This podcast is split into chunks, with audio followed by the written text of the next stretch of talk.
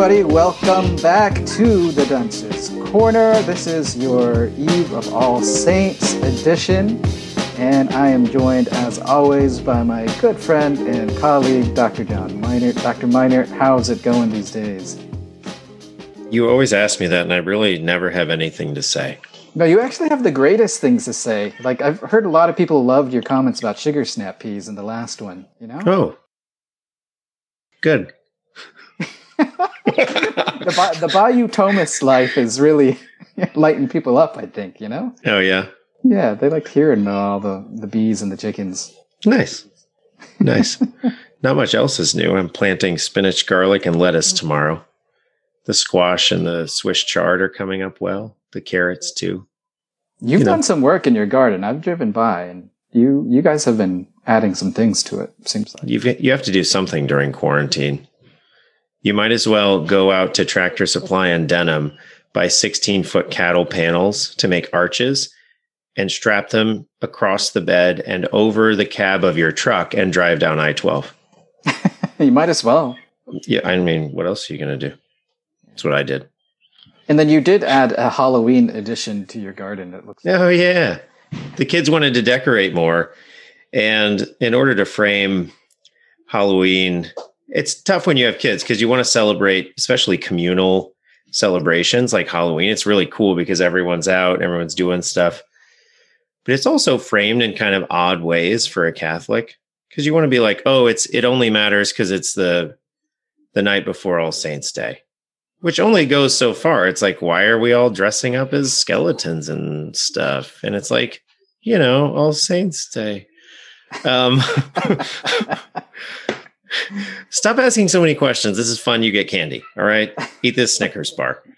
But so something we've tried to do is frame it as a memory of death. So it's easy. It's like a it's like a mini triduum for the kids, right? You remember death, and then you remember the saints, which is your goal, and then there's second place, which is All Souls. but anyway, we. I thought candy was the last one. Oh, that's right. Yeah. Mm. Well, we do let them eat as much candy as they want on All Saints and All Souls, and then we take everything. That's right. The the candy triduum. That's a candy triduum.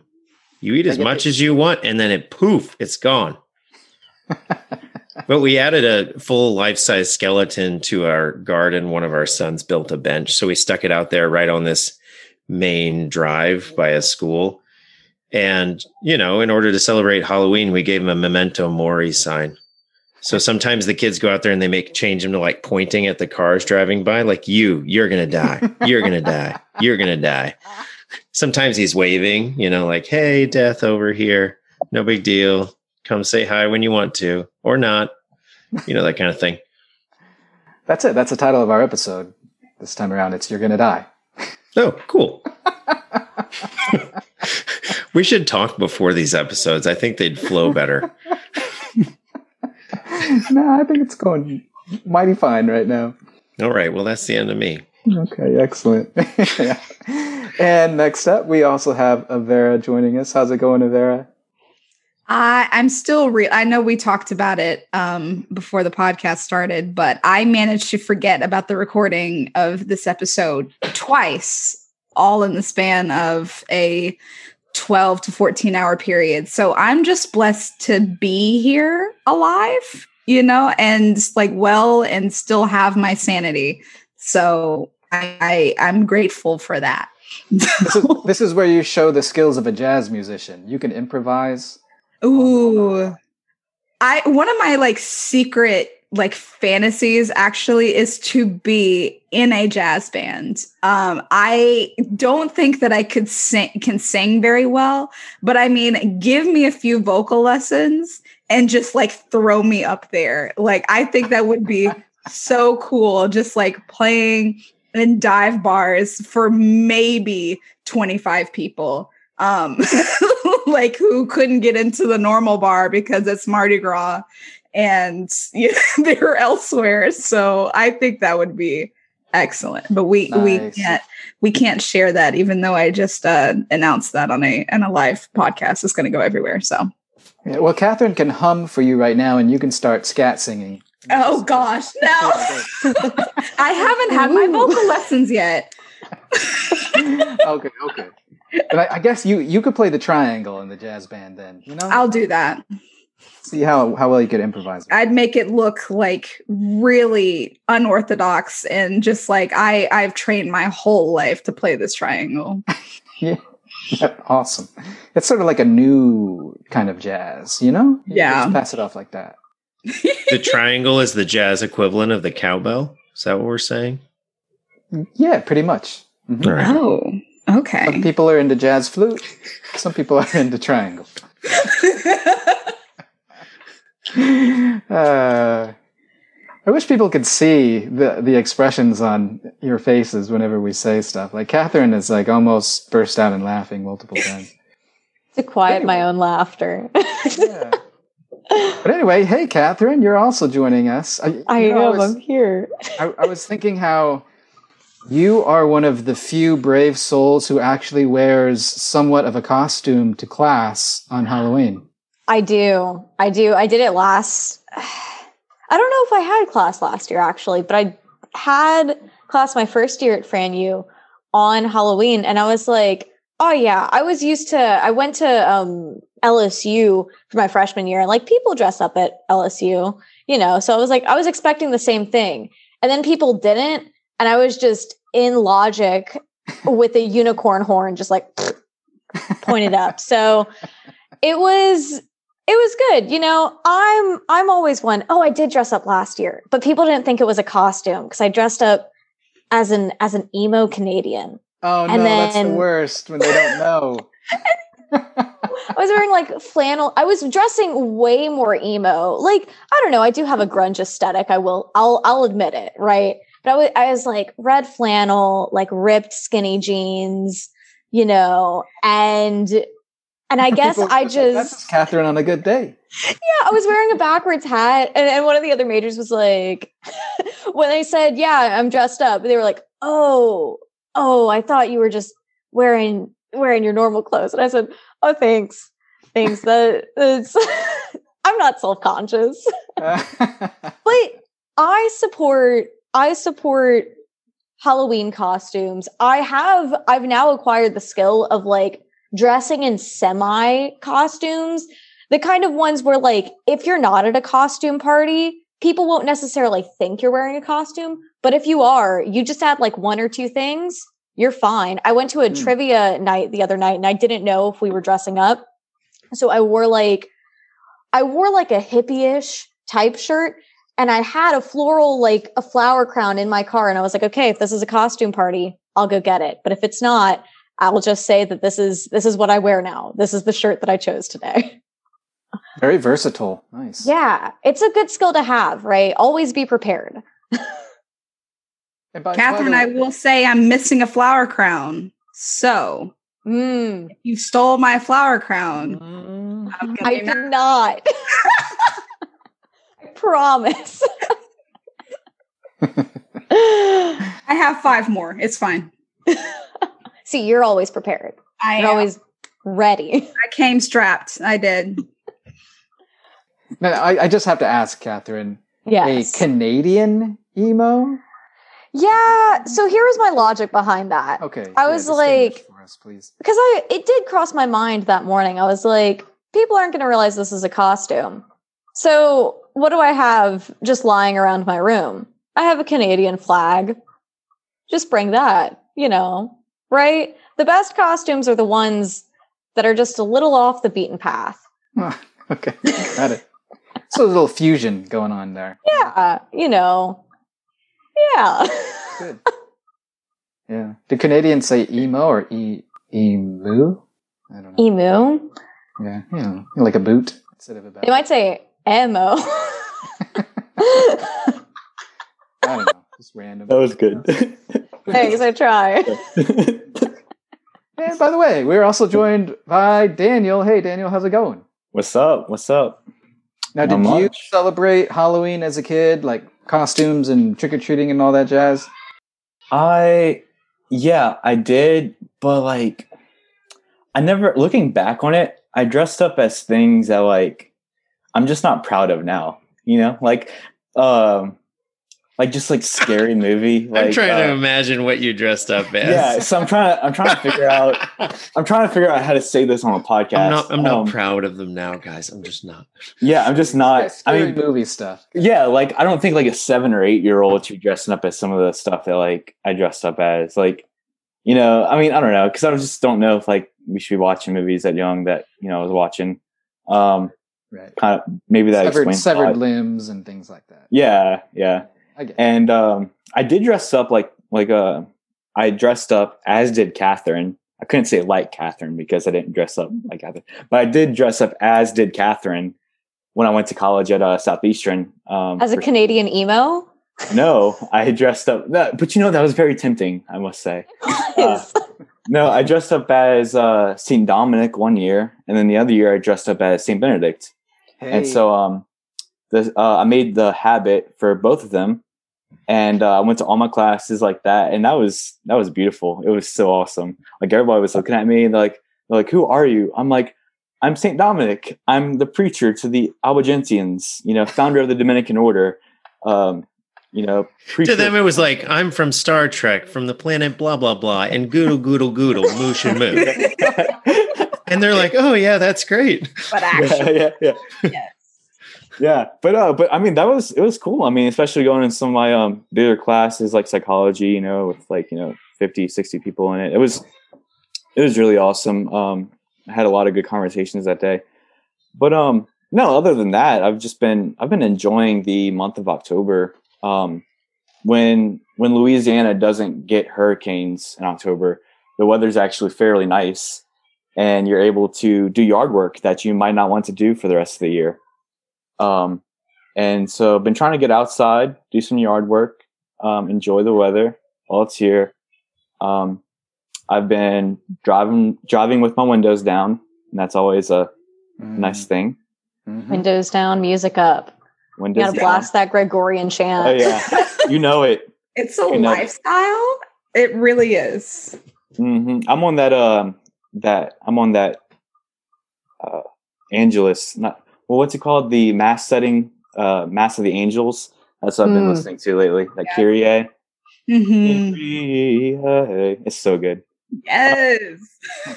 Yeah, some people blast chant with the windows down. Other people hip hop. Other people Enya. You know. Yeah, yeah. Who can say where the road goes? Rap Gregorian chant. If you've ever heard that, um, I've come across that a few times and had my world rocked. So Mm. Yeah, I- I've I've just recently heard about that, and it's a genre I need to look into. Yeah, so life is pretty good. You know, October. Excellent.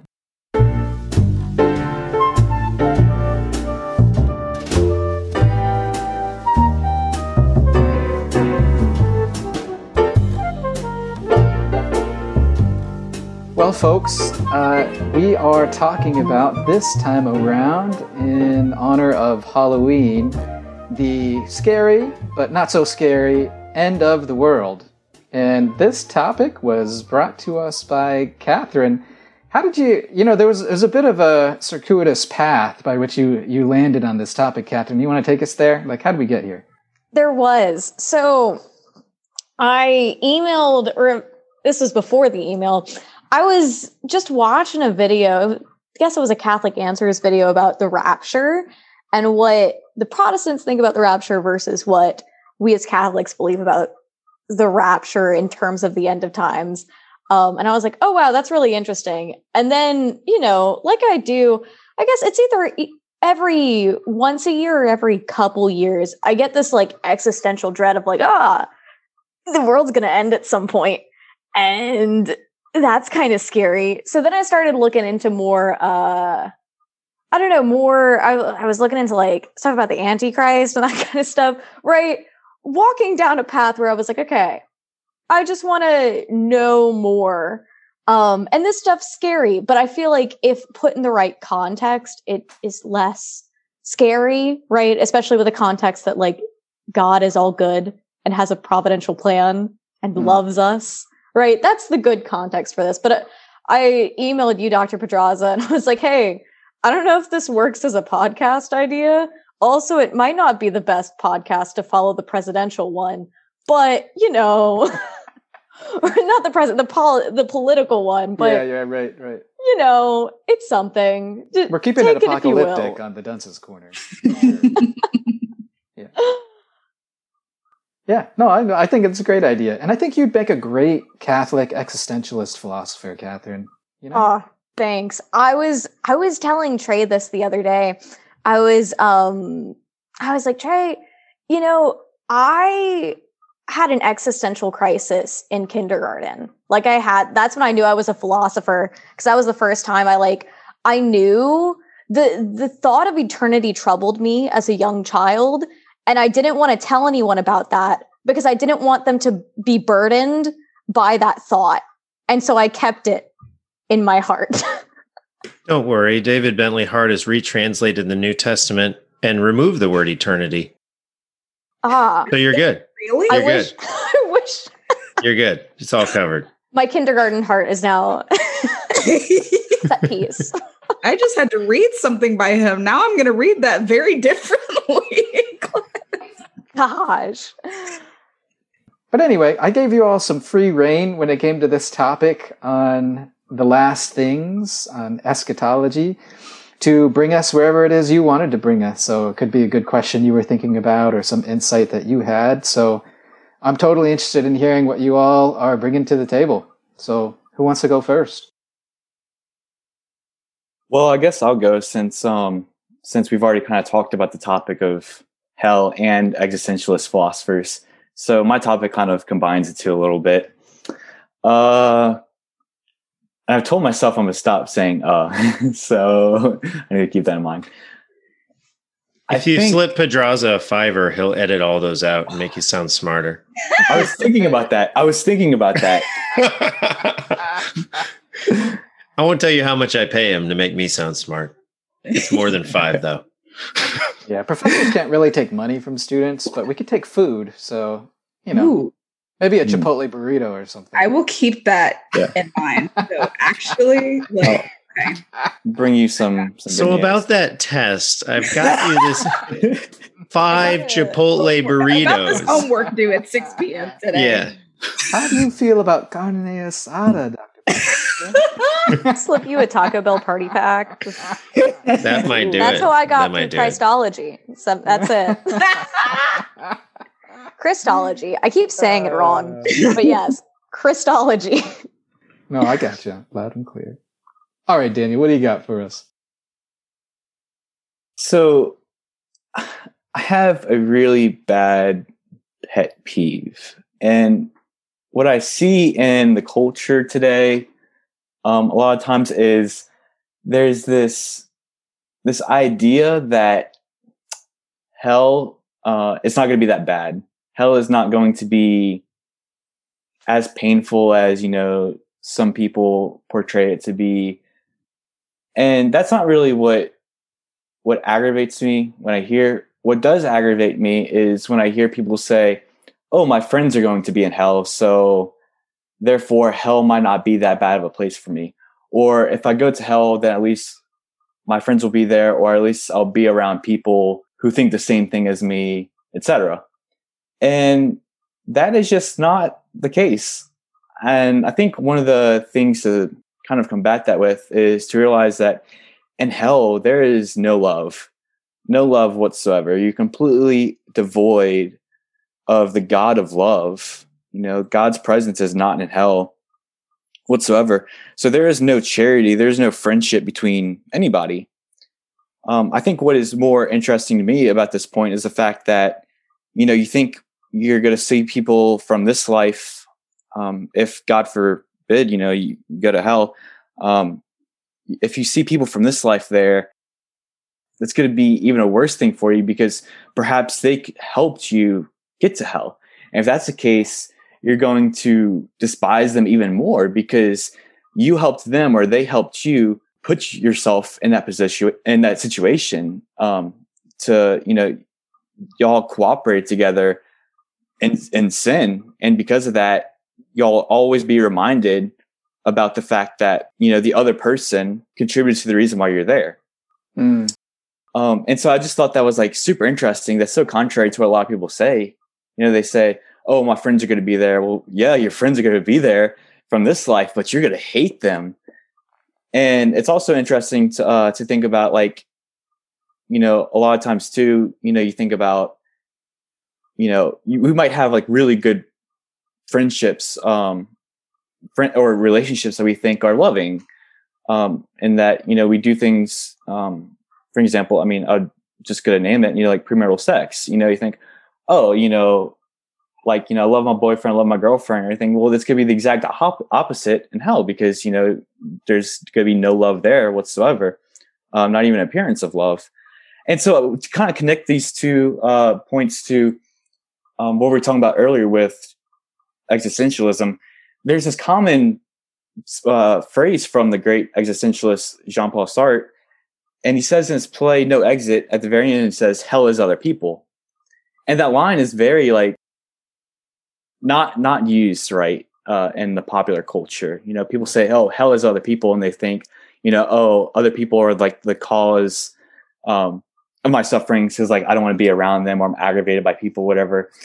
But I think that there is some truth because uh, I think Jean Paul, when he made that statement, he was kind of referring to the look of the other. Um, his whole idea of the look of always being viewed um, from the other and I think to some extent that's true about how it's going to be in hell that you're always going to look at others and others are always going to look at you and you're always going to feel their judgment, you know?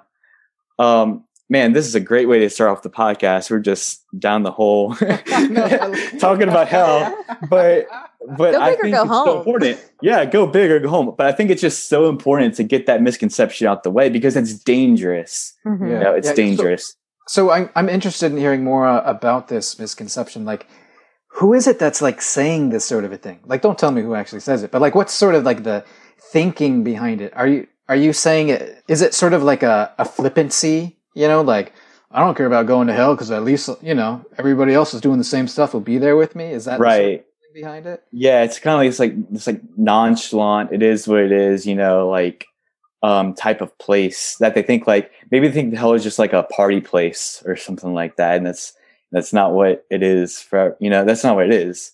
Yeah. Um, it's almost like the stuff that's associated with getting you to hell seems like super pleasurable. So they just think that everything in hell is going to be that kind of super pleasurable stuff. Ah. Um, so like sex outside of marriage, like uh, drugs, um, you know, all that kind of stuff that, that would be associated with like, oh, this thing is going to get me to hell. Then that thing must be in hell also. Yeah. I see. Yeah. So that's interesting because implicit in that sort of flippancy is, I think, a, a, an important and deep misunderstanding of the character of the gospel and of holiness, right? Because it, it's sort of, whether subconsciously or unconsciously, is basically saying like, oh, living what you what you're saying is the right way is not fun. Like this is the good stuff right here, what I'm doing. And if that means hell, then I just get more of this stuff. Right? Which is sort of a, a it's a misunderstanding of the joy of sanctity. You know, I mean, I mean, look at the saints, right? I mean, you, if you want to see people who really have freedom, really have joy in life, um, I know it's easy for us to say that, right? And it, it's hard for someone who might be caught in the things that would lead them to say, you know, make such a statement. But I think that's why it's really insightful what you're saying, Daniel. You know, speaking of our Christology reading for today and the alienation brought about by sin, you know, you're just bringing it to its conclusion, right? Like if sin separates me from God, separates me from other people, and separates me from myself, I mean, hell is going to be that brought to its ultimate end. And so you're not going to be like enjoying the presence of other people, right? Like it's, you're going to be wanting to either use them or because you cannot use them, you will be extremely dissatisfied that you're unable to use them anymore. You know, so it's just an experience of utter alienation. Yeah, I was thinking about what you were saying too, Daniel and Catherine. That was really insightful that you think this this kind of pleasurable good I'm having now, even though it gets me to hell, I'll get more of it there. As mm-hmm. if it mm-hmm. were a retain its status as a pleasurable good in hell. Um, I mean, classically, they're right. There were two pains of hell. One caused by the lack of God, and so the frustration, despair, solitude that comes from that. And then there's what they call the pain of sense, which was even the finite goods that you loved in this world and caused you pleasure because they still retain some kind of amount of good order, right? And some kind of good activity. Like even in fornication, right? There's good there. There's some kind of ordered goodness um, that causes pleasure. Uh, even that will be not taken away, but even that will become so perverted that the the good you had sought, in some sense, you might have it in hell, but it will be painful instead, Mm. um, because it will have no ordering, further ordering to God, or even potential ordering to any kind of goodness. Uh, and so, even the finite goods that you thought you might find pleasure in there will become pain. Gosh. I mean, that's the real tragedy of it. Is it's like I'm going to give up infinite happiness for this, and then I don't even get this. hmm It's like you'd you'd think at least I'd get that, right? Yeah. You know? Wow. Dang. Well, there is mercy with Jesus Christ. yeah. It just, it's so I don't know if y'all get frustrated. I get frustrated because of just this deep misunderstanding of like God and his mercy and like what sin actually is and what hell is. But I think that that's just on my own front. Like, I don't know. Once you I don't want to I don't want to sound like a, a kind of gatekeeping person. It's like once you've, you know, found everything, then like your life is perfect and all that kind of stuff. But I don't know. It's it can be frustrating like being on the other side and being like like wanting to shake the person and be like what are you doing um but of course when we do inform people of like the realities it does still have to be in a pastoral way um otherwise i mean that it may be truth that we're speaking but that truth may not um uh fall onto i guess fertile ground you could say Excuse me, local sinner. There are two kinds of suffering in hell. One is the aversion from the infinite good, and the second is the pain of sense. Under the first, there are three points.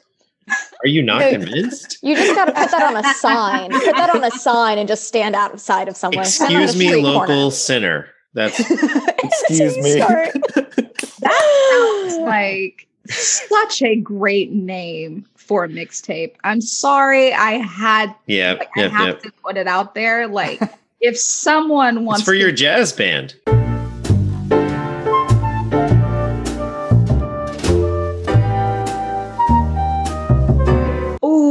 Okay. Oh, All right. Mhm. See, y'all are not doing me any justice by trying to draw this fantasy out of my Oh. head into we're helping you achieve your dream.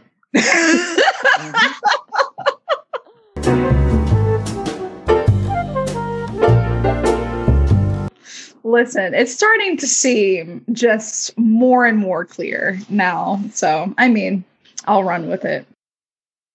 What's interesting is that there's an American revivalist tradition of preaching about hell, right? To sort of bring people to conversion. But it, it just seems like today, I, I have no idea whether it actually worked back then. I mean, it clearly brought in numbers to some sort of externalized ritual of giving yourself over to God. I mean, whether, you know, the, the heart was there along with the body, I have no idea. But um, it's pretty rare today to see someone who is really moved to God by the fear of the pains of hell, although not impossible. I, I will say I knew one guy when I was a campus minister, and he was a he was a D1 basketball player, tall guy, handsome dude, and somehow this became the topic of conversation, and he was like, "You know what? It actually worked for me." Like, I don't know if it was like his um, basketball coach at some point, not at college, not at the college level, but a different level or something. But he said that his coach told him one day, like, if you keep on acting the way that you do, like you could go to hell.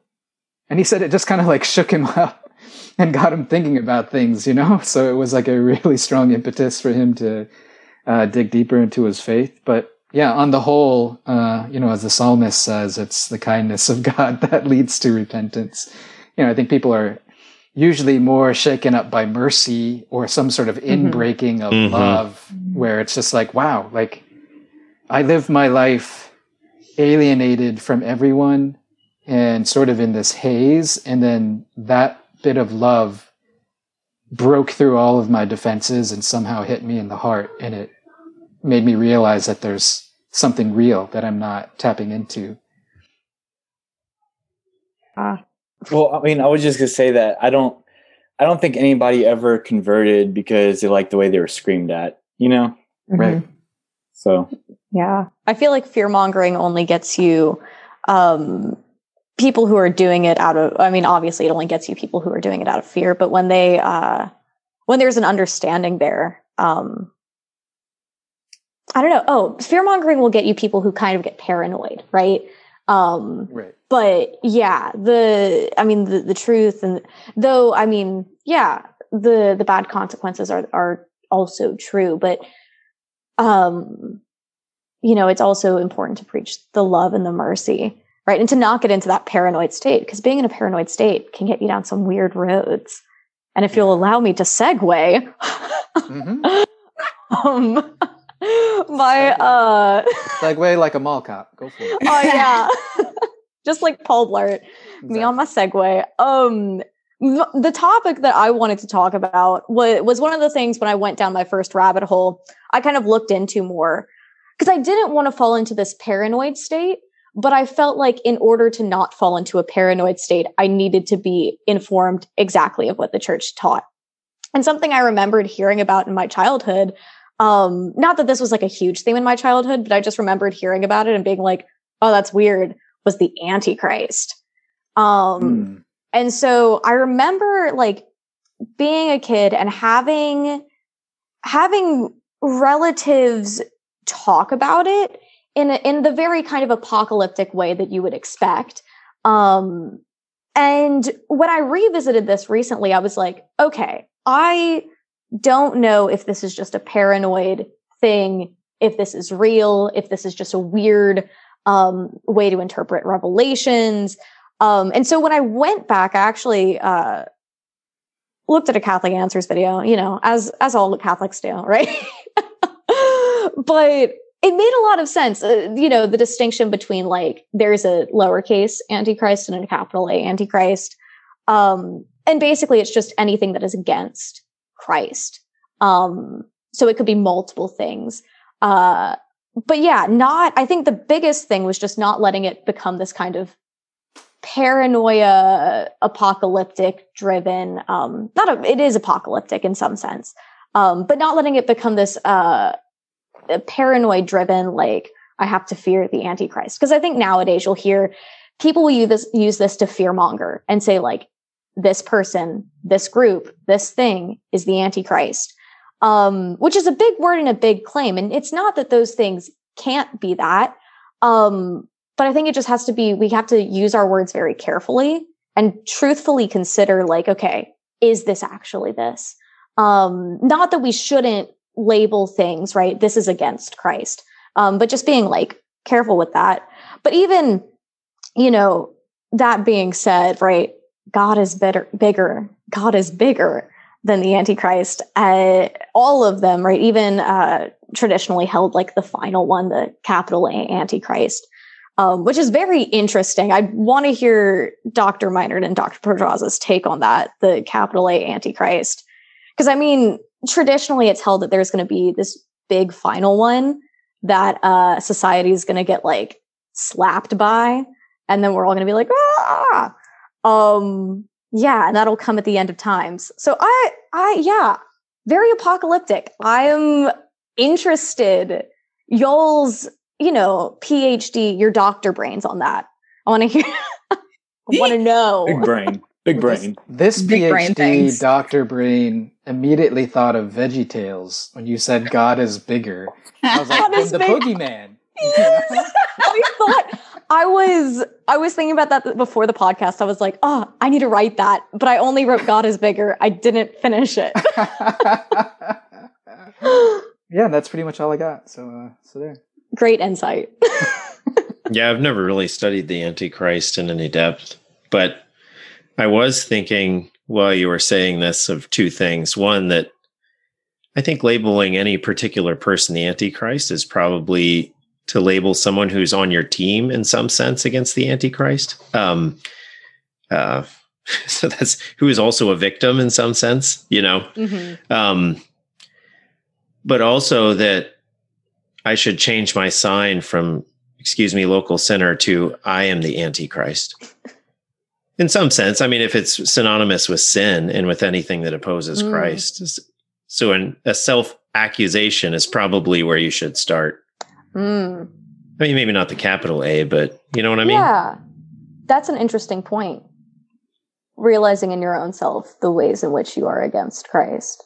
Yeah. Yeah. yeah. We'd probably do do well to have our New Testament uh, teacher, Dr. Blanchard, here with us. But I'm I'm sort of shooting from the hip about this sort of a thing. But in, from my memory, the word Antichrist really only shows up in the letters of John. Yeah. And it's often used in conjunction with other biblical passages that people kind of smush together mm-hmm. to say, like, oh, there's going to be at the end of time some sort of like world dominating figure who's going to dupe everyone and that's the person called the Antichrist with a capital A, but I'm pretty sure those passages actually don't use that mm-hmm. to refer to that figure. Like, if I'm remembering correctly, in the letters of John, Antichrist, John even says there are multiple Antichrists yeah. at that time that he was writing the letter. And that's right. Deny, yeah. They denied the presence of Christ in the flesh. So there was something about the denial of the incarnation that was associated with being an anti Christ. And some scholars think it has to do with Gnosticism, maybe. Maybe there was some mm-hmm. sort of mm-hmm. Gnostic sect that was sort of denying that God could take on our flesh. Um, but that's neither here nor there in the sense of what you're asking, Catherine. I, yeah. It, it, doesn't take away the fact that there are still passages that refer to some figure, you know, supposedly in the end times. Who, I think it's like Second Thessalonians or something like that. There's a ref- in one of the letters referring to like a one person but generally it is like a a lot of forces coming together yeah i mean when uh when i was looking it up it's generally traditionally thought of as something the antichrist capital a is linked to something that is going to push this narrative that we can achieve a perfect society without god mm-hmm. um so that's the kind of traditional thought um behind it. But yeah, I mean, I think that is that is a dangerous thought to have that we can have a perfect society outside of God. Uh, so that is definitely something that we should be aware of and, and pushing against.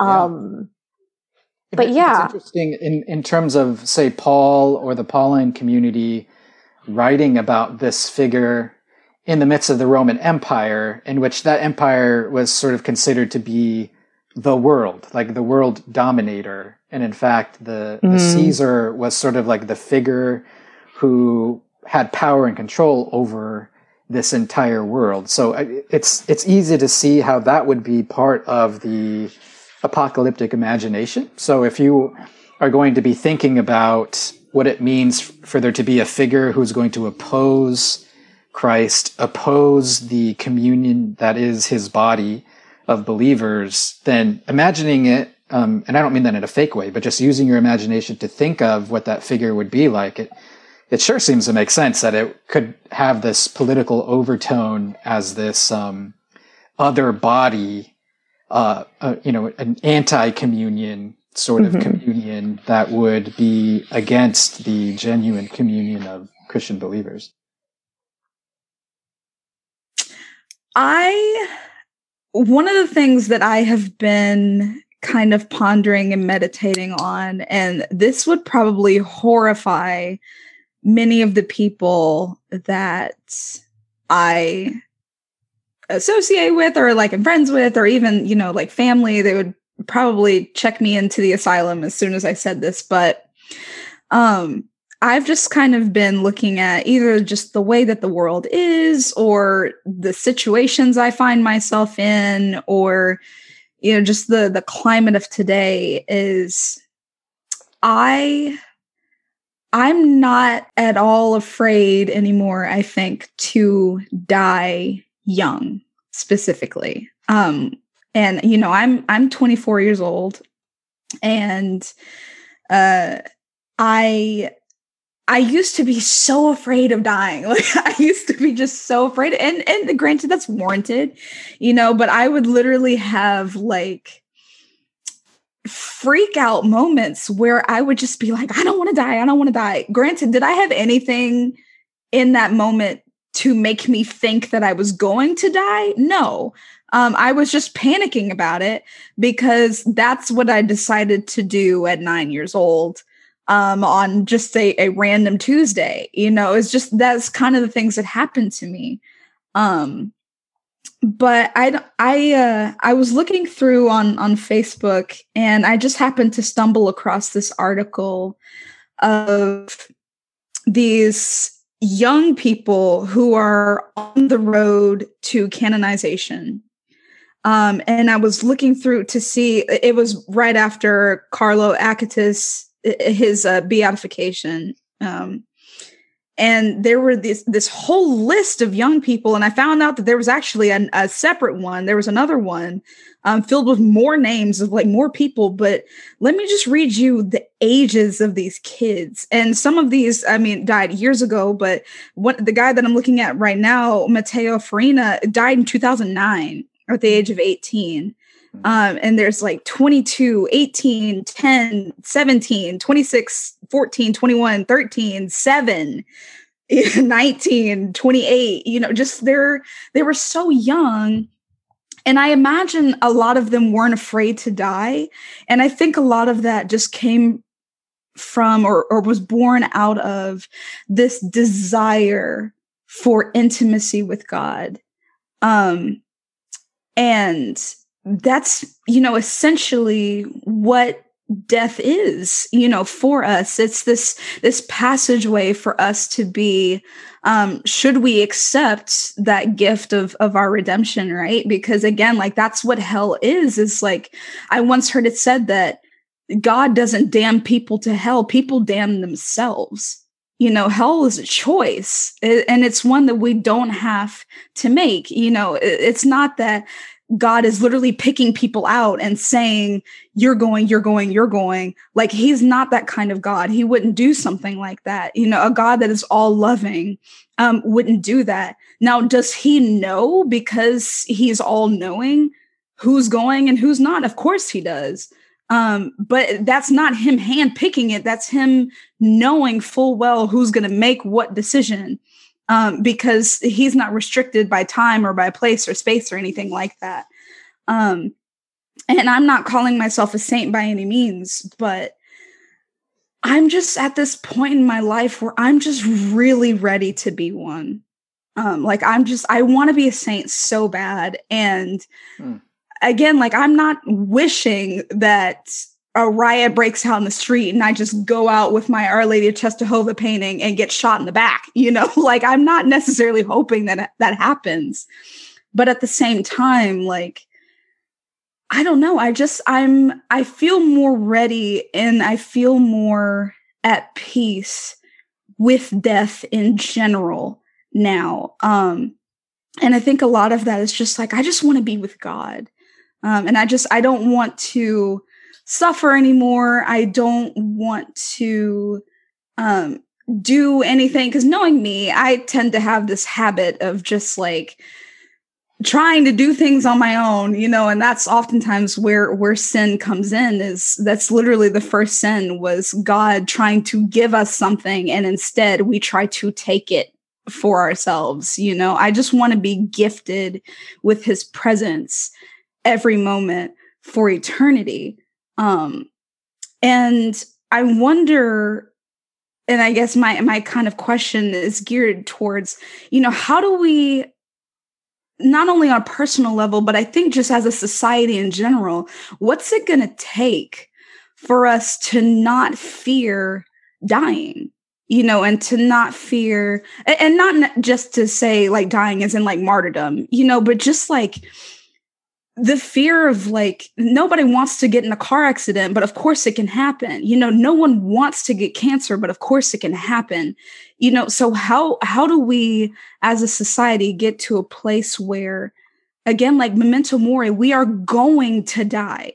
Like there's no no one in history has ever aside from the virgin mary depending on who you ask because she didn't have to suffer that um but no really no one has avoided it. No one can avoid this reality of life that we are all going to die. So, how do we look at that as something that's not terrifying or it can be sad, but it's something that's beautiful and it's something that maybe we don't necessarily go looking for, but something that we embrace and we welcome um, as a as a vehicle to being in complete and total union with God one day. Yeah, next semester when you take Christian spirituality with Dr. Meinert, you and Ignatius of Antioch are going to be friends. Oh, I'm excited about that. I love him. yeah. Yeah, that's that's really good, Avera. It's actually related to the the question that I was going to bring to the table too, so I'll even just throw it in here.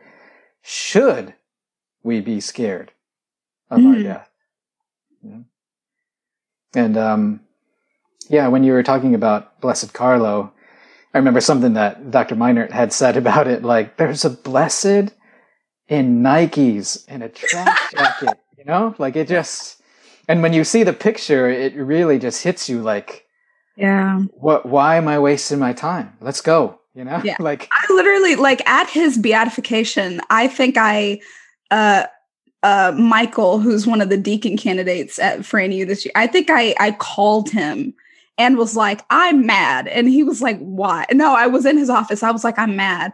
And I just showed him like the pictures of Blessed Carlo. And I was like, Why am I not striving for sanctity? More like this kid was 15 years old, and his parents didn't even teach him who Jesus was. Like, I think his parents were like atheists or agnostic or something like that. Like, it, it, was kind of a toss up where he found out who Jesus was. You know, like I've gone through Catholic school for the majority of my life, learning about the faith, being brought up in the faith in one way or another. Like, why am I not there yet? And we just like went on this whole rampage of why we're not saints. So getting getting our pulling ourselves up by our bootstraps, just being like, we're gonna be saints. you know, we're just gonna do it. But it literally it it provoked something in me to see someone so young and then two like seemingly so normal. Like he's a mm-hmm. 15 year old boy. Like think about it. His playstation controllers are second class relics. I'm gonna get one of those. Like, are you kidding me yeah. right now? Like yeah. Yeah Vera, I, i'm glad that you mentioned all this because you know I've been saying something along the those same lines for a while now, and every time I make a I make a comment like that, I have to clarify so that people don't think I'm crazy. Yeah, and uh, and I, I, do agree. A, a, a, large part of it is because of the intimacy, um, but I think some other reasons maybe they're not necessarily as virtuous. I think some of the reasons I kind of think along those same lines is one, I'm like really tired already. you know, I'm only 21, but like I I see the cross ahead, you know, and I see how much of a battle it is. And that's a long heavy cross, you know. Uh, it's it's a long battle. Um and there's a part of me that looks at it and perhaps instead of embracing it, I just get maybe a little bit slothful over it, you know. So I think there there are some bad motivations to that as well.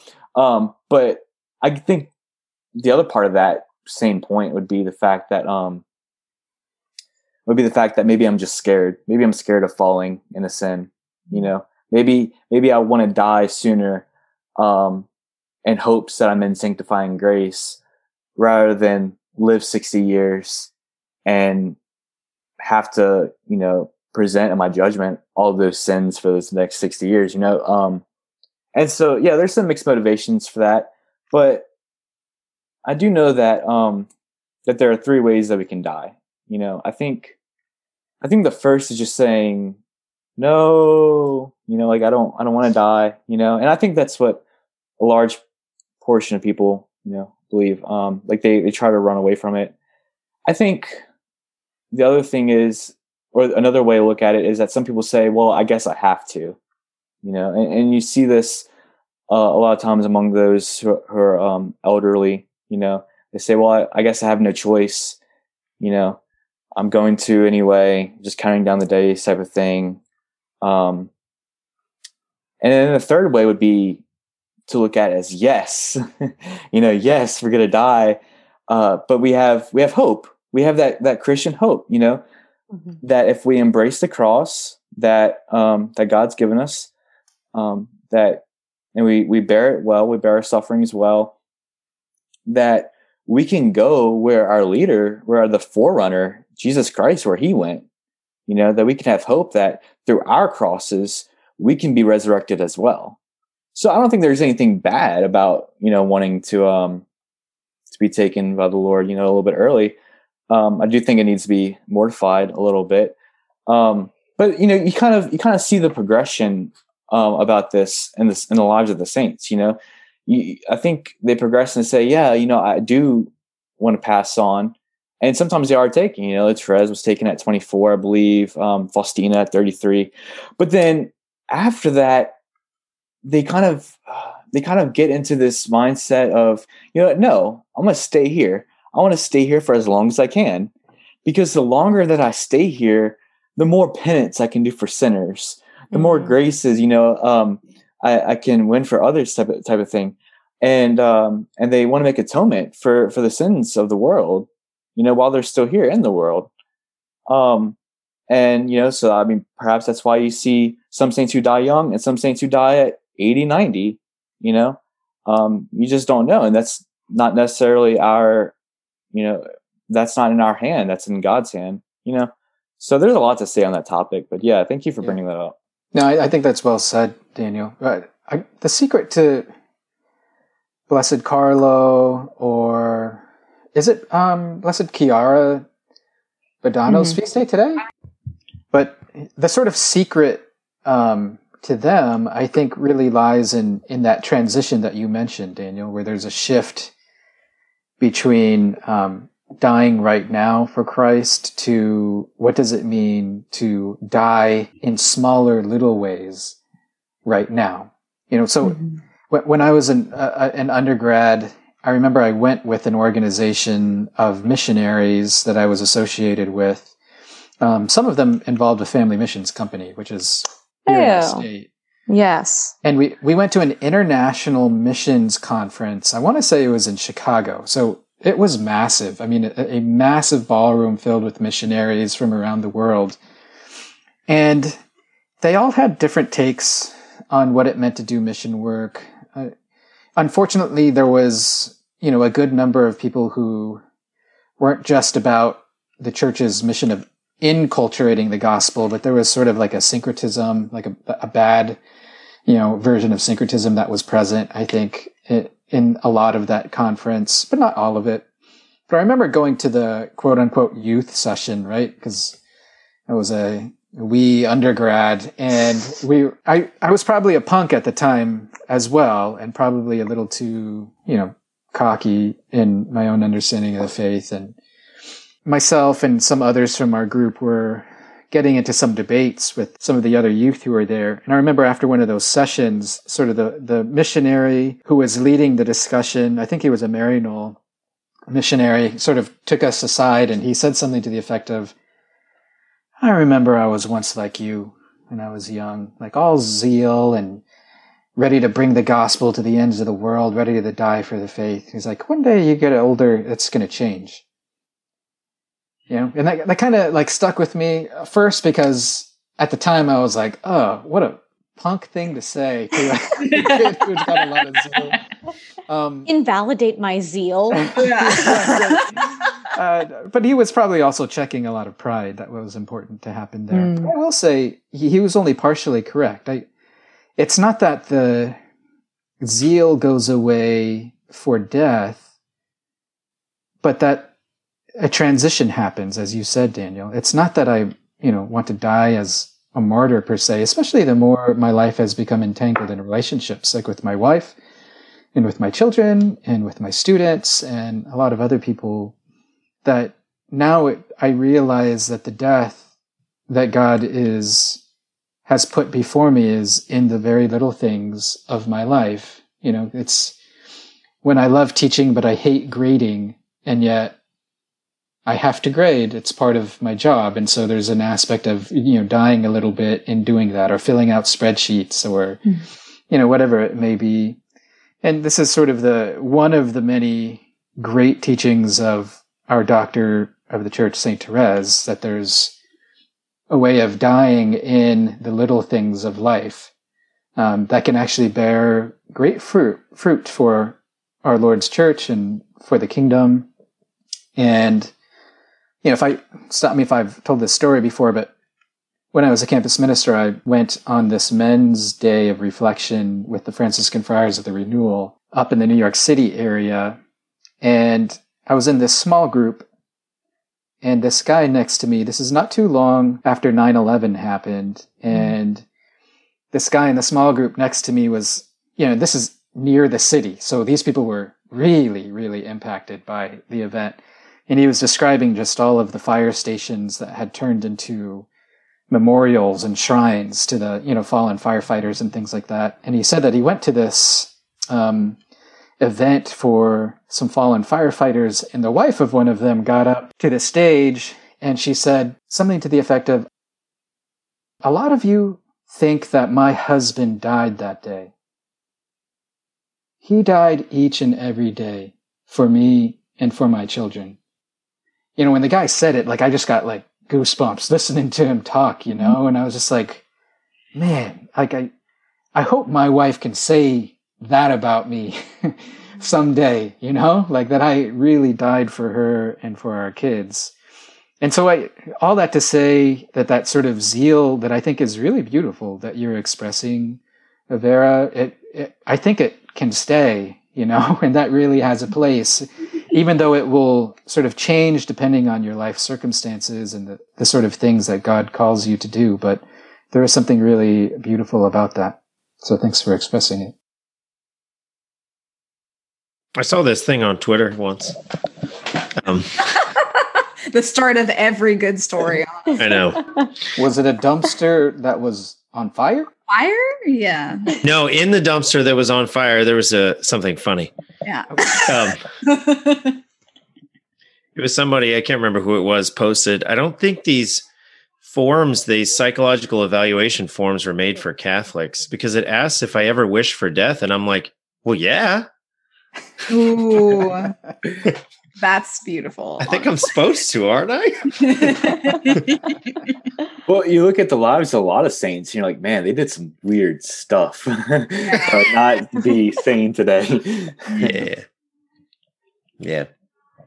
I guess one way we could maybe kind of segue to the end is um, what can we take away from you know the the lives or, even just the deaths of some of the saints you know like a, a lot of people will say things like um you know catholics do all these weird like things. Like uh, i remember telling one of my friends uh, about i forget where it is i believe it's in rome.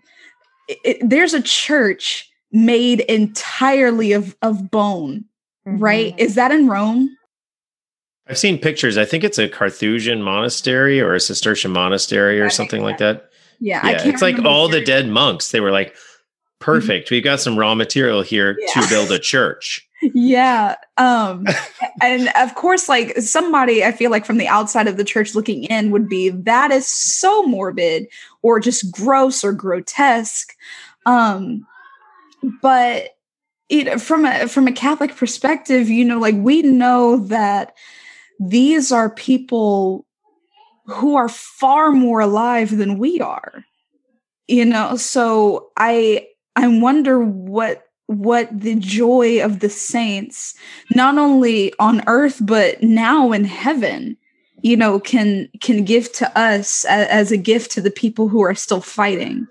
Um you know because i think like especially now you know and that's been something that i've looked very intently at with you know the the upcoming election or just like you know being like i said on the podcast last time just being black in america is hard right now you know where i could you know i talk about you know like i uh, would wouldn't i would welcome death but i mean like uh, part of me thinks that because it's sadly it's quite evident for me you know like it's it's a thing where i could be walking down the street with my hood up because it's raining. And then you know somebody just crosses me gets scared for whatever reason and i'm dead.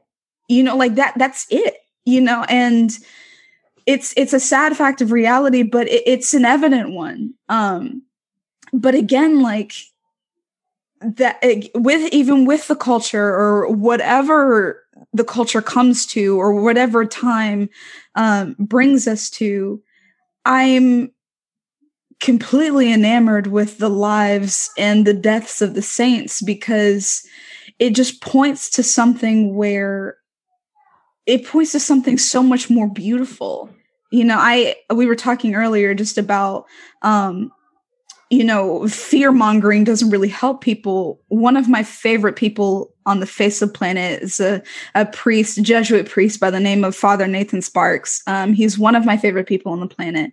And I was asking him one time, I was in conversation with him, I think, and I was like, Father, like, what's going to draw people to the church? Like, what's going to draw people to Jesus? at this time and place. And his answer was very simple. He said, It's beauty's turn. You know, like it is, it is beauty here and now that is going to draw people to the faith. Um, I think ultimately, like it's it's the beauty of something like understanding what the Song of Songs is saying that brought so many of the saints to their knees or helped bring about the conversion of some of the saints while we, they were reading the lives of the saints or like seeing a really beautiful painting. I know uh, Father Henri Nouwen talked about seeing the Return of the Prodigal Son by Rembrandt. Um, that just really brought on this just really powerful um, turning point in his life. Um, and I think just that that the lives and the deaths of the saints are so beautiful. And I wonder maybe what all of you are thinking that they're offering us here and now um, while we're still fighting and we're still kind of we're pondering death and we're wondering when it's going to come and we're thinking about memento mori and those kind of kinds of things. Like what's what's our hope specifically coming from those who have lived and died before us? I i've got something so this that might be I think that's let me see if I can tie this in well to what I was thinking about offering, which is like a weird this is how moral theologian brains work. They were like, "Oh, Halloween." And I was like, "You know, I wonder why Aquinas says endurance is the principal act of fortitude." Mm. And and somehow that all ties together. Beautiful. I can't yep. wait for class next semester. You'll be just as confused as everyone else, um, including me. But I did wonder this, it was like two weeks ago or last week. Did we do Fortitude? It Catherine? was this week. It was this it was week. This yeah. Week. Yeah. And I was reading Pieper again in preparation. And he says, and I thought his answer was wrong. And that's what made me think about it and Halloween. I'm going to get back to Halloween and the Saints, maybe. Um, but he says basically fortitude, right? If you ask Aquinas, what are the two main integral parts of fortitude? They are attack and endurance, right? Attack to overcome the evil, or if you can't overcome it or it's not reasonable to, you endure it.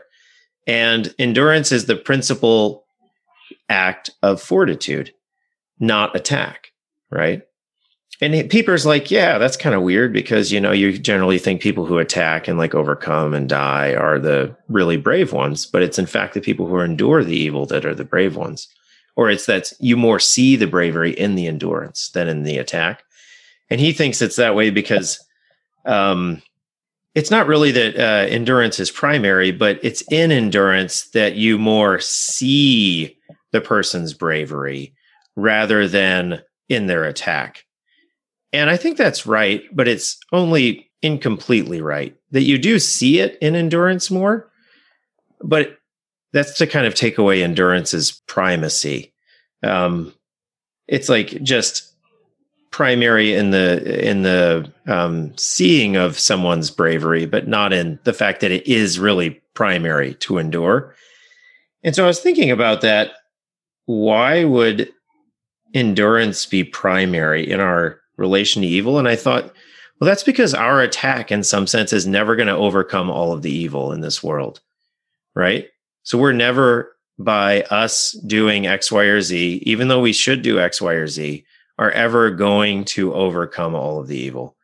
And the ultimate evil, which is death, uh, we're never going to come overcome that by all our activity, by our actions, by things like that. And that's why endurance is primary in some sense. Um, so you, it's not just that we see someone's bravery um, more in, in the endurance, but that it's primary because, in some sense, life in this world you're never going to be able to overcome all of the evil and you will have to endure many things. Mm. And that's why the virtue of patience is so important because it helps us with equanimity to endure all of the evils that we either cannot overcome right now or ever, or ever. Right. And then I was like, well, that's interesting because, in some sense, like baptism transforms our fortitude and our endurance and it makes it easier to endure, right? Just like for just like baptism transforms death and it transforms suffering, it transforms the virtues by which we deal with death and suffering. And so our fortitude becomes infused, right? This is Aquinas's language. Um, it becomes infused, and in some sense, it becomes easier to endure because we have the hope of Christ, right? That right he's i don't remember where he says it in the gospels but he says like be not afraid for i have already overcome the world mm-hmm. right and so honestly i find it much easier to endure evil um knowing that and i think without without that kind of faith and hope we could falsely put most of the emphasis and bravery on attack rather than endurance uh, because we would make ourselves the primary agents of redemption where we're not. Um, I also think it does interesting things for penance and in what we see this we see this in the life of the saints one in penance because we we often think about penance as the voluntary things i undertake to kind of train myself in virtue which is super great and true but that's to make attack in some sense primary. So penance is more my ability to endure with equanimity all the evil things that befall me in this life right? That's like the primary sense of it. Um if you think about it in terms of fortitude and not in terms of the virtue of penance okay it all gets messy. But um that in some sense it's way more important or it's way more central for my bravery for me to endure all of the evil things in this world with equanimity and with hope in Christ than it is for me to visit myself with all kinds of cool penances. Like I walked up my, you know, I, I walked in the chicken run without my shoes on and got chicken poop on my feet, but I prayed while I was doing it. I don't know, whatever, you know, yeah. people do weird penances. like I walked up this thing on my knees and stuff, yeah. you know, which are all great and good, but you know, I wouldn't say they're primary. Mm-hmm. Um, but this is what I thought this was what made me think of it again, Avera, was your question like, what do we see in the lives of the saints? And I, I thought we, we see patient endurance of evil with hope in Christ. Mm-hmm. Ultimately, that's what we see in the lives of the saints is that undying hope that Christ has overcome the world. And then their patient endurance of whatever evils they cannot overcome. Mm-hmm. Um, and just like that yeah that joyful patient endurance is in some sense so central to all of the saints um, in the way they approach not only the evils of this world but also their own deaths mm-hmm. See i came back Oh, that's, that's You good. did. That that's more. beautiful- That's moral theologian brain. I, I like moral theologian brain. When you were, I did this again when you were explaining it today, but even when you were doing it in in class on Monday, when you were explaining the two primary uh, acts of The integral parts. integral parts. Yeah, that's right. integral parts. That's right. um, but of fortitude, endurance, and attack. I my brain immediately went went to Pokemon, and you know how you have the four like attack moves. I was like, oh yeah, it's like that. But besides that, I mean, yeah, I definitely mourn over the fact that we can't overcome evil on our own. I think it's worth mourning over, but uh yeah, that patient endurance and hope in Christ, like mourning mourning the fact that we can't overcome evil on our own and then joyously rejoicing over the fact that Jesus can yeah. um, Yeah, and that yeah, we can attach ourselves to Jesus. Which, which, by the way, is part of the reason why Christians would want the coming of Jesus and would pray for it historically. Ex- right? exactly. It's it it dovetails nicely with the thing that I was thinking about in terms of um, you know just the basic question: Should a Christian fear death? Mhm. Should a Christian fear judgment? And with some nuance, you would say something like, or you could say something like, it's natural to fear your demise, right? Like you, you sort of want to continue in your life. And so there's an aspect of death that I think we would all naturally fear. And probably depending on your level of sanctity, you would fear judgment accordingly. And even, you know, even, if, you know, someone who was quite holy, nevertheless, your past sins certainly come into play in terms of judgment as well. And so I, I suppose there's a, a healthy amount of fear that could come into play for that. But I was actually thinking about, um, sort of like jokes that I've made during this past year, not only with the pandemic, which has been bad enough. I mean, here we are zooming, um, when we could be together in each other's presence and that just stinks, you know, Mhm. like, aren't you just like totally zoomed out? Like I, I'm over Yeah. this, you know, and It makes me sad that like I I've never met any of my teachers in person yet. Uh, Yeah, I and I b- I've barely met you know Catherine and, and Daniel. yeah, we went to go get Yeah. sushi that one time. Yeah, it was we did, which fantastic. was super fun. Uh, it just like even having to do so with a mask on and feeling guilty about like wanting to like give you a hug or something like that. And yeah. I'm like this, over it. yeah, it's, it's awful. It's awful, and it, and it's contrary to our nature as social too. You know, like there's there's a lot that we're Mhm. enduring here. Um, but then I was also thinking about my own suffering, having gone through you know this major neck injury and the sort of things that that has done to my life and my family's life. And then on top of that, thinking about all of the people that I've heard who are going through things that are far worse than what I'm enduring um, even though I don't like what I'm going through. You know, like there are people associated with my undergrad experience where the husbands and fathers have discovered that they have some sort of terminal brain cancer. And I'm just like thinking, man, like just the impact of what that would be like knowing that you were going to die and that your wife and your children are going to be without you and just all this stuff. And I, I think I was talking to Father Andrew Merrick one day and I was just like, hey, you know, like if Jesus wanted to come back right now, like I'm okay with that. You know, like bad uh, hey, then? Like bad. Like as long as you know, as long as me and my loved ones are in a state of grace, like bring it on. You know, that sounds great right now. You know, just kind of messing around and joking and saying that sort of a thing. But it actually made me think that there's a real important precedent of suffering. Those who suffer are the ones who really want Christ to come. And I, I was thinking of the book of Revelation, actually, in which John is writing to a persecuted church or churches, if you will, and in which he's really trying to encourage them during this time in which the Roman Empire was doing massive persecutions. I mean, things like burning Christians at the stake to light the emperor's gardens, you know, like that's just grotesque, you know, like intense amounts of evil that were going on. And John says that it was the martyrs who defeated Satan by their testimony, or in Greek, the, the word is related to being a martyr. So, in other words, it was only by going to their deaths that they really conquered Satan. But the end of that book, the, the end of Revelation, is this vision of the heavenly Jerusalem. And John writes, The Spirit and the bride say, Come. And then close to the, the last verse of the book of Revelation, the last verse of the Bible is, Come, Lord Jesus. You know, like, why is it that the, the suffering people, the suffering church are the ones who are like, Jesus, come now? I, I was sort of reflecting on this and thinking, okay, obviously for myself, there is, I want to end the suffering.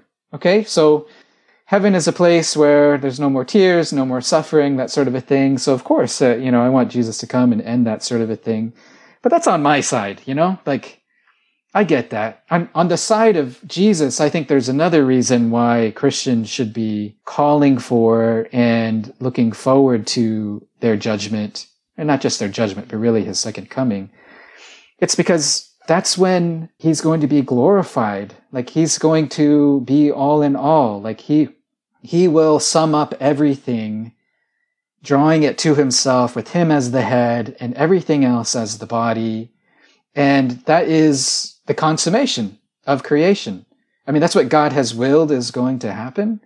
And why would I not want what God wants? You know, like what God has chosen. And it's, that's way more important than my own, you know, desires and my own happiness, even though God is so loving that he's decided that my own desires and happiness can be a part of that, which is crazy, you know, that he would even consider me in that. And so, yeah, I don't know. There's something about this vision of, of Christ coming back and, and the reason why Christians should hope for that, because we love God above all else. We want what he wants above all else. And that's when he's going to be all in all. Like that's, that's the consummation of everything.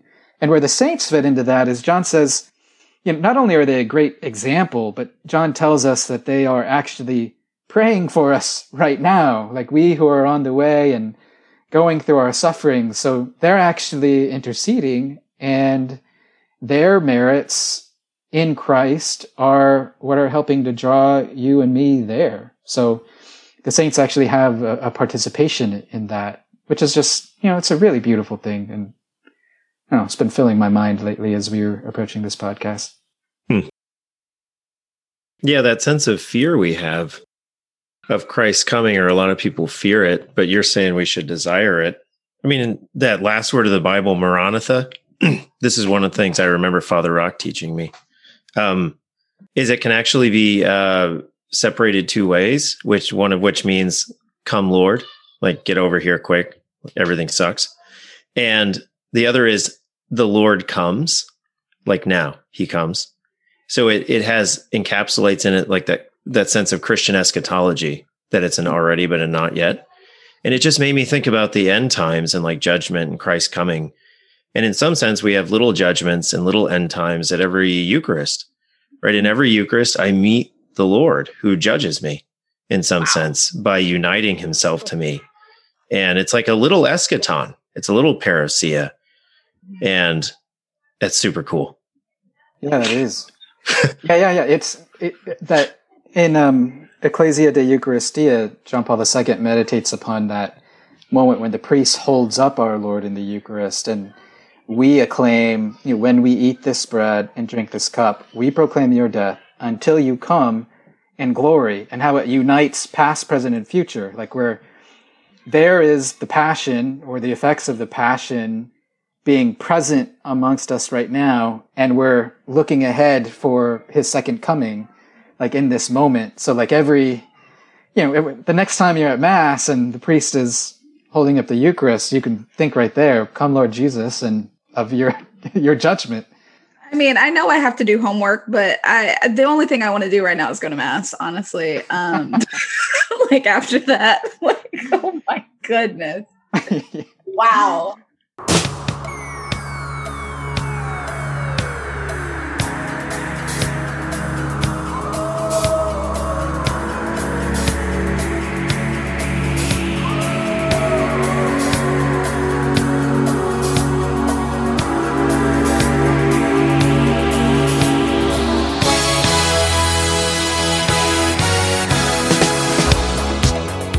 Speaking of Avera having to do homework, we better transition to our game.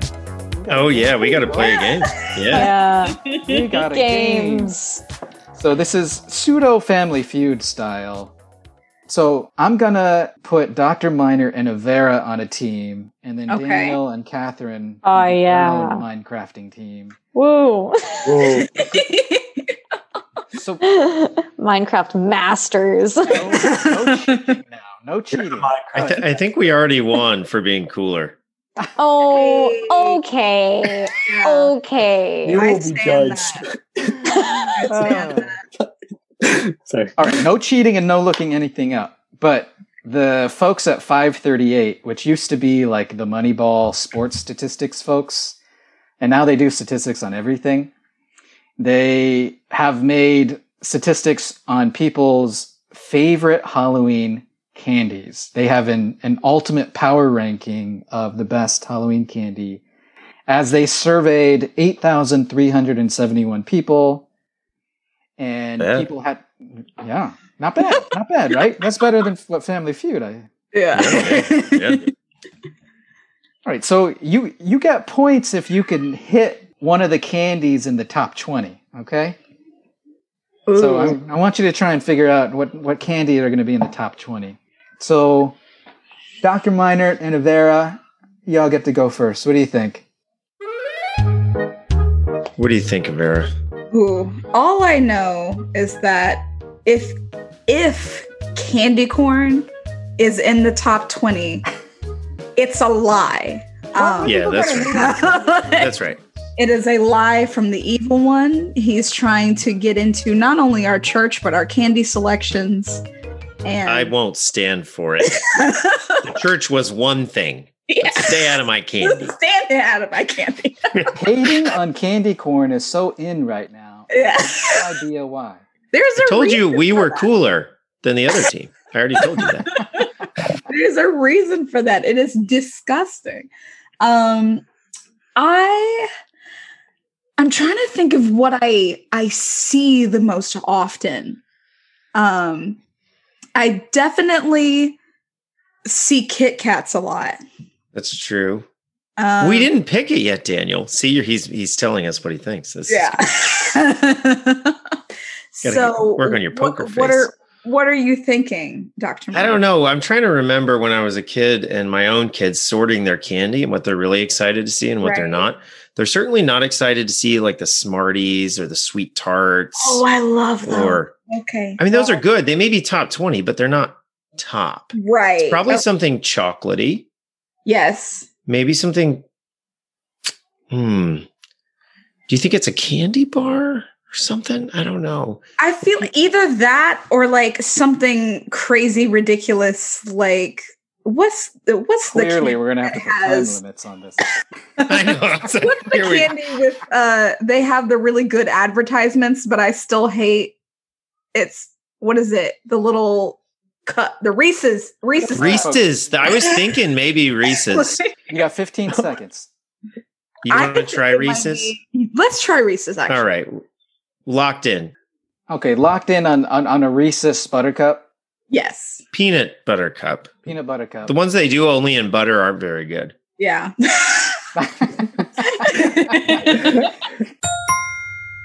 you have picked the number one candy. in No. with that choice.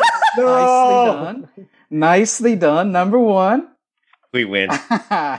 we win. all right, all right. We still we still got some more. We got some chances there. Okay.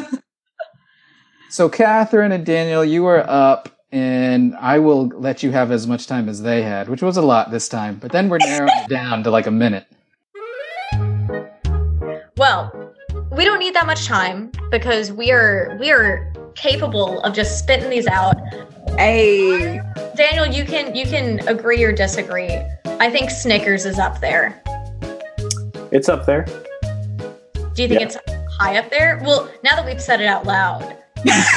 I I do not think Snickers is as high as Kit Kats are. Okay. I'm I'm fine with either one. Yeah, I was gonna, and you know, like the two. Of the course, two we were both going to say Reese's. Oh, but in this- absolutely. This, is this is the evil that I have to endure, and it's Yeah. okay. Right? No, it's, it's fine. It's fine. We'll practice virtue here. you Yeah. know, And um, I Yeah, won't so- complain. I I want to say Kit Kat. Let's go Kit Kat. Let's. I trust you. Okay, we probably shouldn't, but Survey says number four. Ooh. Kat. Good. Good. Nicely done. That's pretty good. That's pretty good. I do like a good Kit Kat. Yeah, Kit Kats are good. Kit Kats Yeah. are good. Yeah. Okay, Dr. Meinert and Avera, it's over to you. I'm just going to give you one minute. Okay. I I feel like are they all gonna be chocolate?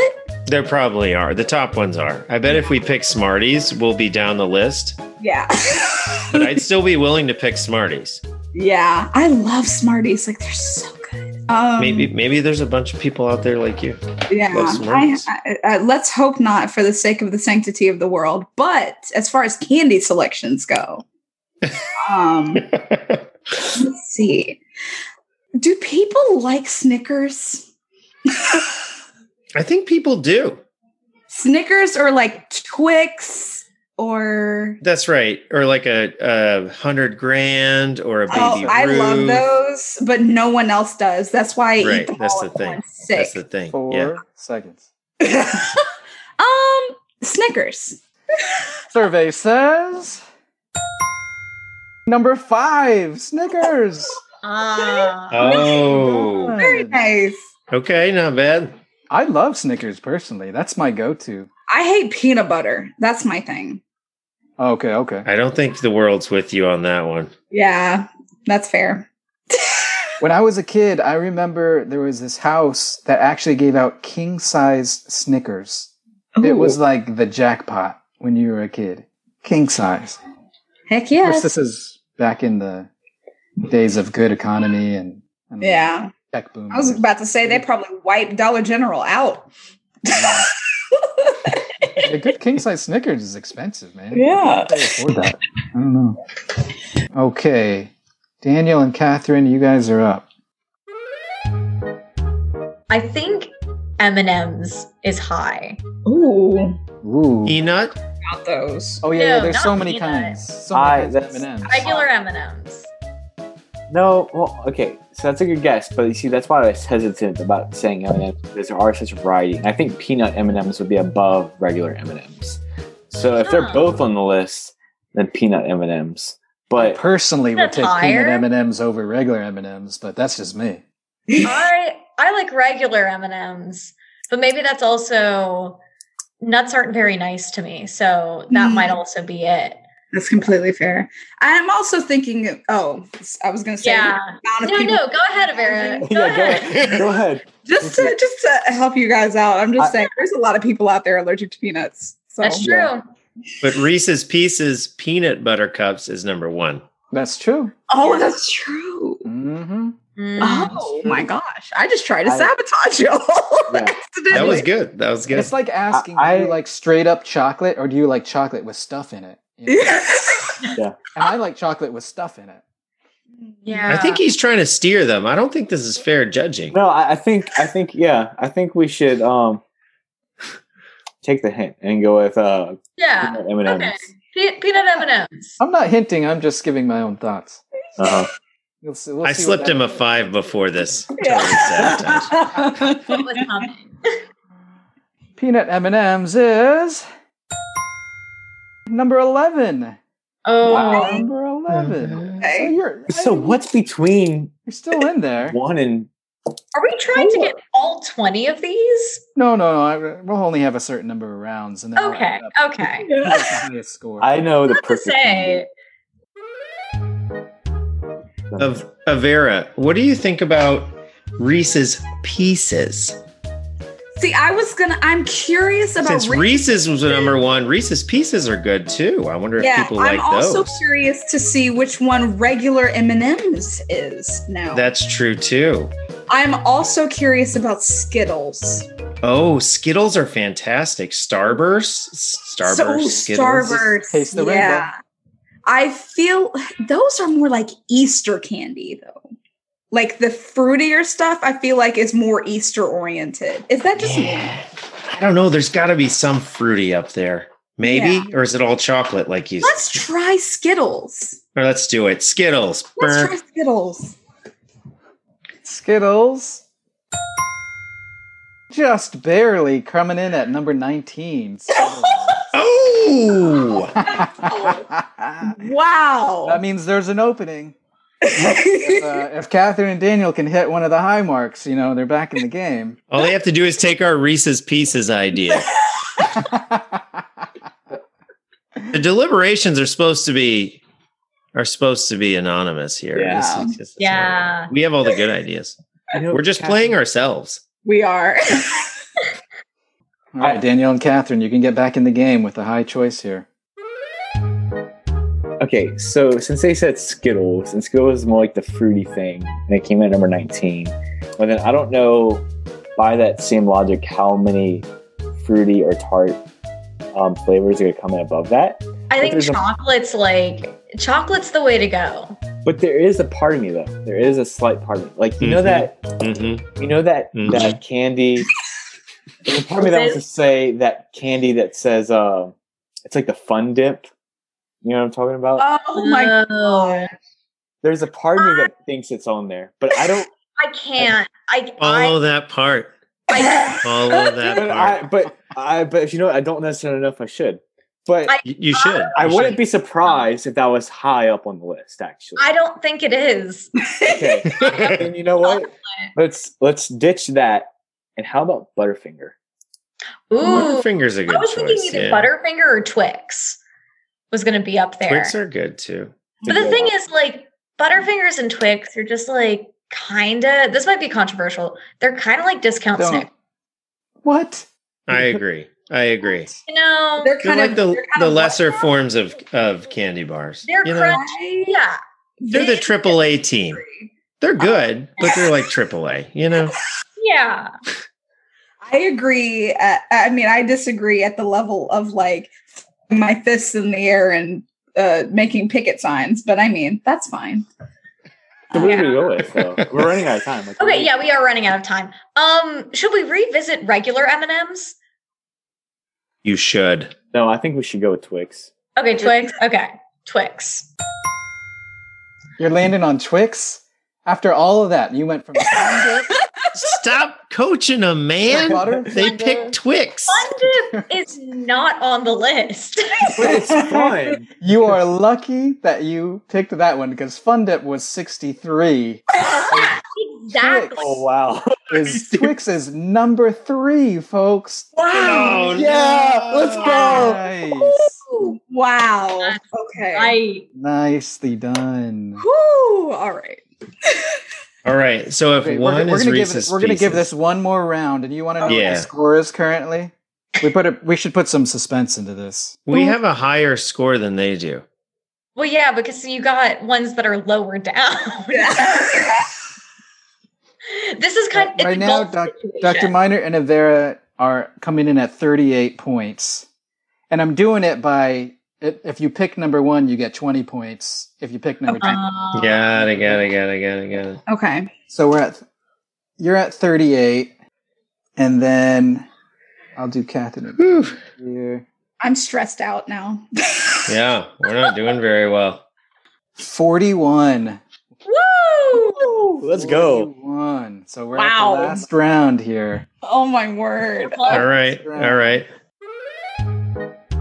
So number number one was Reese's Pieces, three is Twix, five is Snickers, four is whatever they picked first, which was chocolate. Number one is Reese's, the peanut butter cups. The peanut butter cups. Yes. Yeah. And then every other one in the top five is a candy bar. I see. So, like, what other candy bar could we try? Milky Way? Yeah, Milky yeah, Way? I don't like Milky Ways. Yeah, I But like maybe other people but I do. wouldn't. I wouldn't suspect that they're high up on the list either. I wouldn't either. Um, What other candy bars? Dr. are? Pedraza's face is just not helping. I know. And I've decided to make weird faces no matter what you say. Yeah. um. So okay, so there are candy bars other than the peanut butter cups, Yeah, which is kind of candy bar esque, right? It's chocolate Right. around something. right? Um, Yeah. Let's let's see. Uh, do we want to do regular M and M's? It's not going to be at the top. It'll be mid range. That's my best guess for M and M's. Mid range. What is the other in the top five, man? Like, It's only number two, right after Reese's peanut butter cups. What if it's Reese's Pieces? Because people love Yeah. Reese's, but it's not a candy bar. It's not a candy bar. Yeah. Um, I feel like we should go with a candy bar. Okay, let's do it.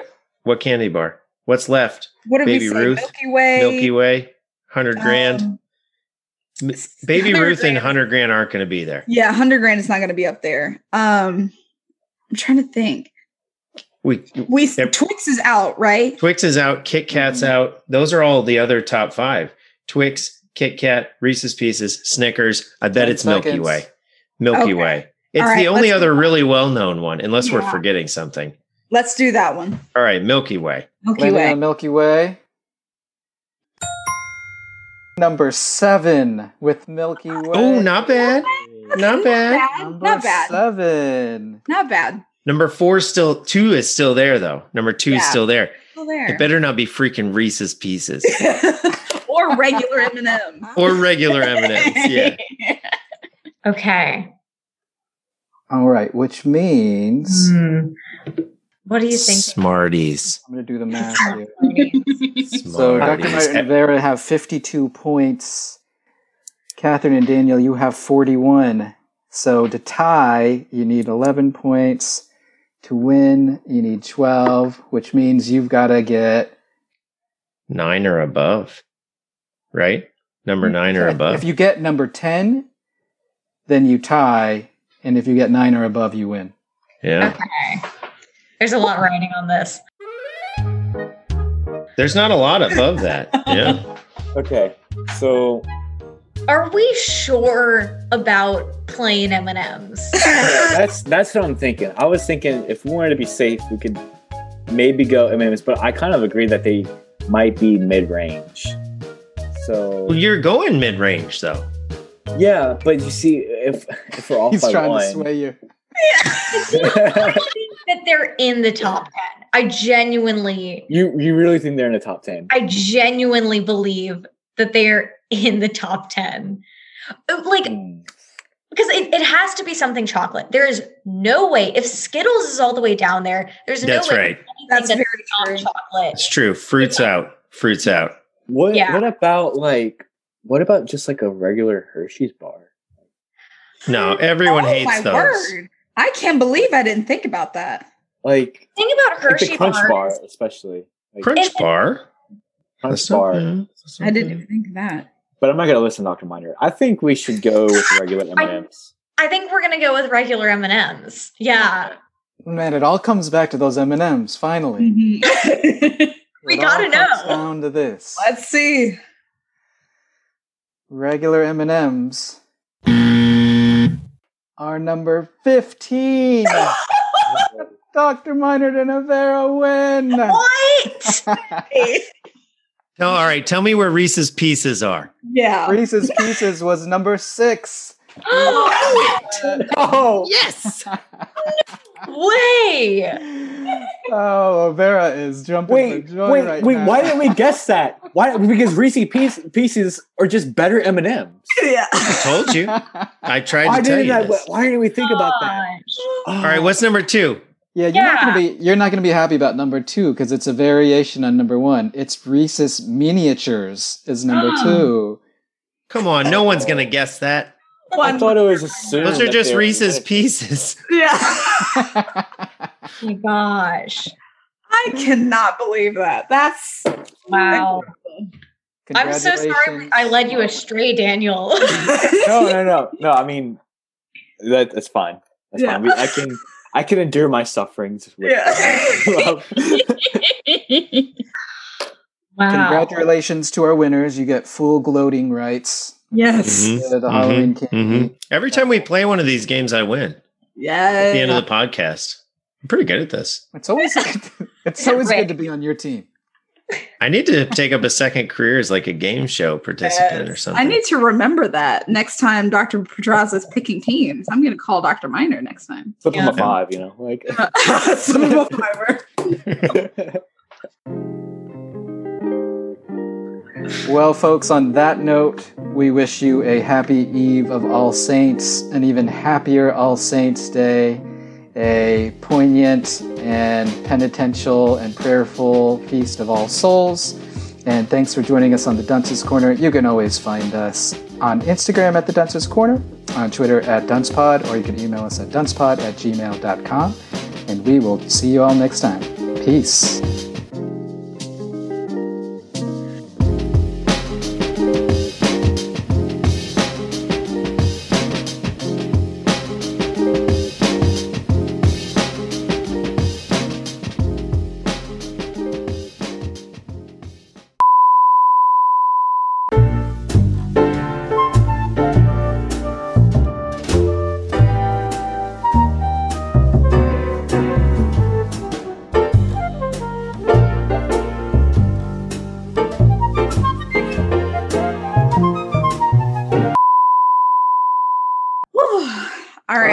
Right. You got homework to do.